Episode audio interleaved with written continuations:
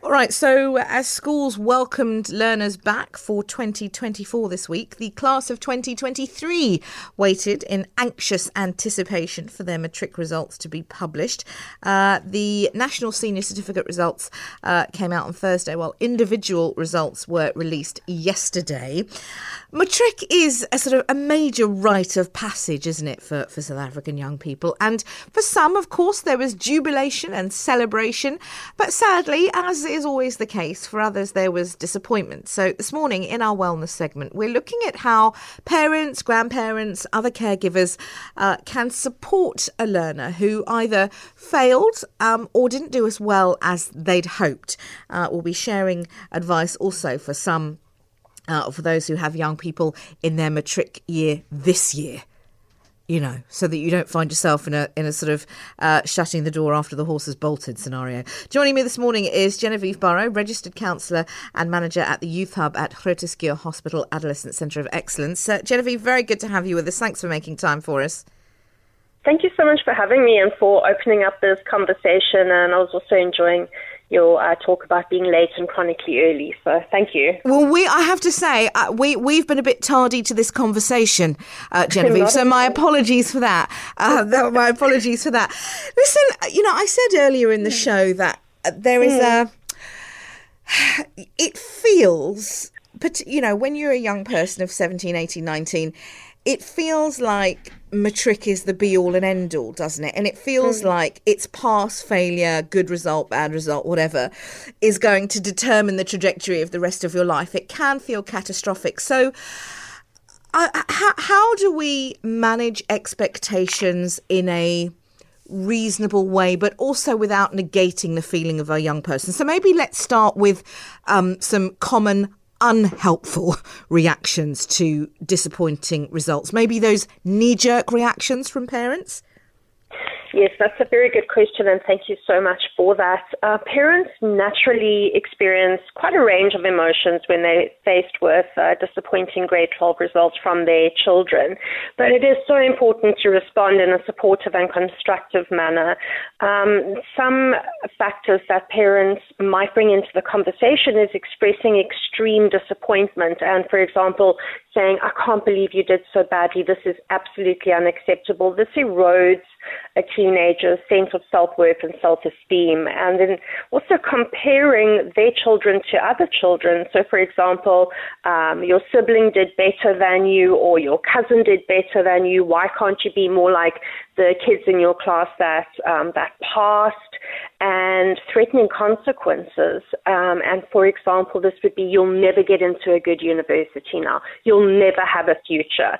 This is the defining moment in your life. And then it's important to remember that it really isn't that pivotal moment in your life. And ignoring your children's emotional needs is a big one. Your children inevitably will have a host of emotions, and being punitive towards them is going to exacerbate those emotions. Yeah, absolutely. And so, what I'm hearing you say really is it's around, there's an awful lot around managing our own expectations first mm. because most children don't want to disappoint their parents do they they're not that's Absolutely. not they're not going out there to, to disappoint us um so so how how do you think and i suppose this is it, it's sort of how long is a piece of string really but the the managing of one's expectations as a parent isn't just limited to matric, is it? That that's like a lifelong mm. a lifelong project for parents, mm. isn't it? Because I I feel that now. My my eldest is four, my youngest is one, and I feel already I'm feeling I mustn't project my own expectations about their behavior, their performance, their whatever onto them. They are individuals. It's, you know, that, that almost sort of narcissism of them as an extension of me, whereas actually, no, they are entirely different people. what they do is it's not a reflection on me and and you know. So how do we do that? How do we manage our own expectations as parents? Well, I think you hit the nail on the head, and everything you've just said is is absolutely correct. We need to understand where, as parents, our own expectations are coming from. Why are we projecting our expectations onto our children? And every parent wants to see their child succeed, and we know their capabilities, we know their potential, and as such, we can see we we as adults we can see how our children are be able, will be able to grow and learn and produce these results. But where is that coming from within you?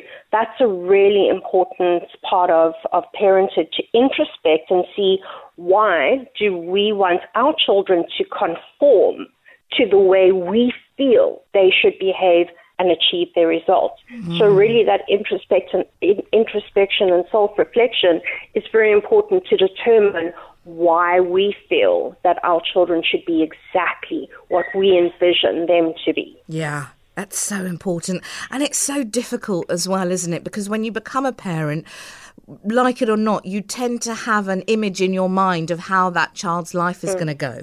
You just do, and what you what you'd like for them, and actually what you'd like for them might not be what they'd like for themselves. And I'm sure, you know, um, as I think about my parents and my education, I became quite disillusioned with school. We were going through a lot as a family in my kind of high school years, and I did terribly um, it, when it came down to it. And I sit and I look now, and you know, I, I managed to get myself to university in the end on my on my own time I'm sure my parents would have liked me to go earlier and do kind of, you know, but I got there in the end and I went and did my masters in the end and I ended up with a, you know, not unreasonable career and, and you know, things things work out in the end. But I, I get that in that moment it can seem um, quite catastrophic. So what what is a young person who who received perhaps unexpectedly disappointing results likely to want or need from their parents right now in this moment? Right now, they, they need less punitive or consequential behavior and more emotional support. Mm. So it is, you, you know, as we discussed knee jerk reactions earlier, even though parents are, of course, carrying their own natural disappointment, we have to consider the fact that our children are struggling even more. They are, they are even more uh, disappointed. For them, this is a calamity and this is one of their defining moments. So we have to have compassion and understanding towards our children and allow them to express their feelings whilst withholding our own judgments. Um, and reassure them that we love them, we want to support them regardless of their academic performance, and that their academic results and performance is one element of who they are as an entire person it's not definitive to who they are. Um, then open communication, and this is a big one, and it apply, applies to every human situation. Just be open and have an honest conversation. Give them a space to discuss their thoughts, their feelings, and their concerns. Um, listen, listen to what they need from you instead of immediately trying to fix it and say, well, what you should do next is X, Y, Z. I'm telling you that this is what we're going to do be realistic with your goals and your expectations and what your kids need from you and to also validate their feelings. They're disappointed. Let them know that it's okay to be disappointed or even angry and don't diminish their feelings and brush their feelings aside. Um, and then avoid blame. So, for example, um, don't blame the person themselves or, or other people and avoid negative language. So instead of saying you failed or this is a failure, we can say, for example, maybe suboptimal results or results not as high as we, we would have expected. But I think that language is so critical, the linguistics that we use. Yeah. And reassure them, I still love you. I'm still here from, for, for you and, and try and explore with them the reasons for the disappointing results. What happened behind that and how can I support you going forward? We're talking to Genevieve Burrow, who's a registered counsellor and manager at the Youth Hub at uh, Hospital Adolescent Centre of Excellence, about how essentially to hold space for young people who uh, may yesterday have been disappointed with their matric results and feel that, because it tends to be that way when you're at that age, that, that it's catastrophic and everything's, you know, everything's gone to the dogs. And that's certainly not the case. Um, there are a million people probably who have failed their high school or matric or A level or whatever it is, um, and gone on to live very, very successful lives.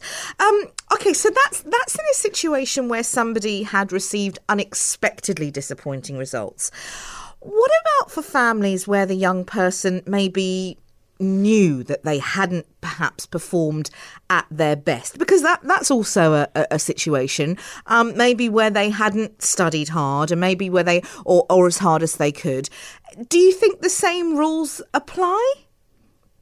I do think that the same rules apply or similar rules. Again, have an open and honest conversation with them how did they know that they, they weren't going to overperform? What what's their reason behind that? Is it that they're finding um, scholastic difficulties mm. in the mm. classroom? Is it something that's going on emotionally within them? Is it pressure that they can't handle? Do they need uh, more support from the parents? Do they perhaps need to go into counseling? So really explore the reasons behind it and then identify areas for improvement going forward. So they had this gnawing feeling that they wouldn't overperform. Why is that? That's a mm. conversation that needs to be had. Okay, you knew this.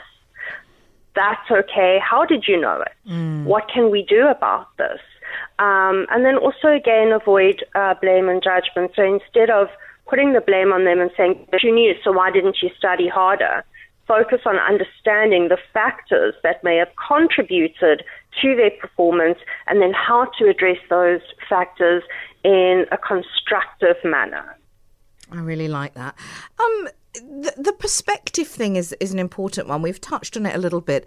How how can a parent or caregiver help their child gain some perspective if they're feeling that all that all that's lost? Because we're, we're talking as if you know it's always going to come from the parents. This this thing of disappointment. It might be that the parents are actually quite pragmatic about the way forward, and that really the mm. the sense of disappointment comes from the child. So where that is the case, I mean, there's there's a million articles online that you can read about about, you know, very high profile, successful people who only, but you know, who didn't do well at school or who only achieved their, um, their huge success later in life. Is it useful to draw on examples maybe of the children's own heroes or idols who maybe had a similar situation?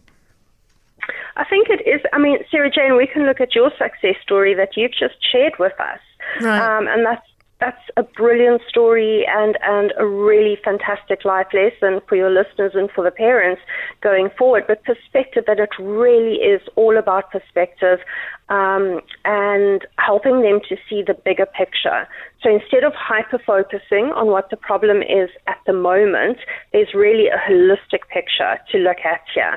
And that um, in terms of your question in comparisons, I mean, we don't, on the one hand, we don't want to say, well, look at Richard Branson, who was told that he would never amount to anything, yeah. because that also puts expectations on the child to be like, okay, I'm going to be, you know, the a millionaire by airline. Yeah, yeah, exactly. Yeah, yeah, you know, um, and and Steve Jobs. There's, and I mean, there's so many different examples that we can use, but it's really also about framing it and saying there are millions of people in this world who have made absolute successes of themselves. But what does success mean for you?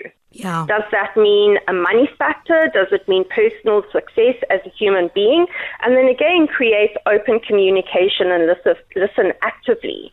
Um, so instead of listening for the purpose of responding, listen for the purpose of taking in what they are saying and providing perspective. So that, again, you can share stories of successful people who have faced challenges and setbacks perhaps earlier in their academic journey, but later they found success. Um, and look at it from from a perspective of perseverance mm-hmm. rather than comparative standards. So you could say these people, although we're not expecting you to become person X, Y, Z, they didn't quit. Yeah. Oh, I love they that. They carried on in life. I love that. So encourage that.